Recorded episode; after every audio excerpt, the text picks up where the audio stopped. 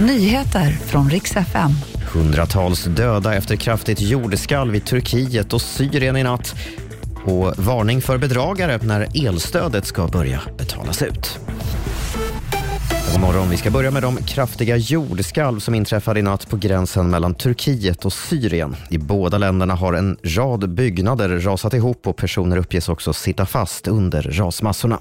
Dödssiffran väntas stiga under morgonen. De senaste uppgifterna är att över 100 personer har mist livet i de här skalven som mätte 7,8 och 6,7 på Richterskalan. Polisen och Försäkringskassan varnar för att bedragare kommer försöka lura människor när utbetalningen av elstödet börjar. Exempelvis kan de ringa och be om kontonummer, bank-id eller personliga koder, skriver TT.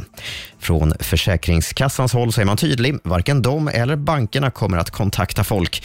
Och den som vill veta mer om hur utbetalningen kommer fungera kan besöka Försäkringskassans hemsida och följa instruktionerna där.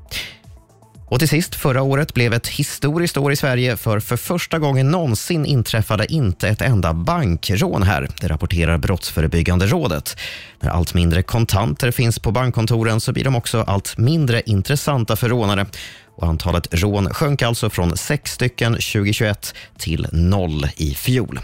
Det allra första bankrånet skedde 1854 och då mot Östgöta Enskilda Bank i Linköping. Det var de senaste nyheterna och jag heter Robin Kalmegård.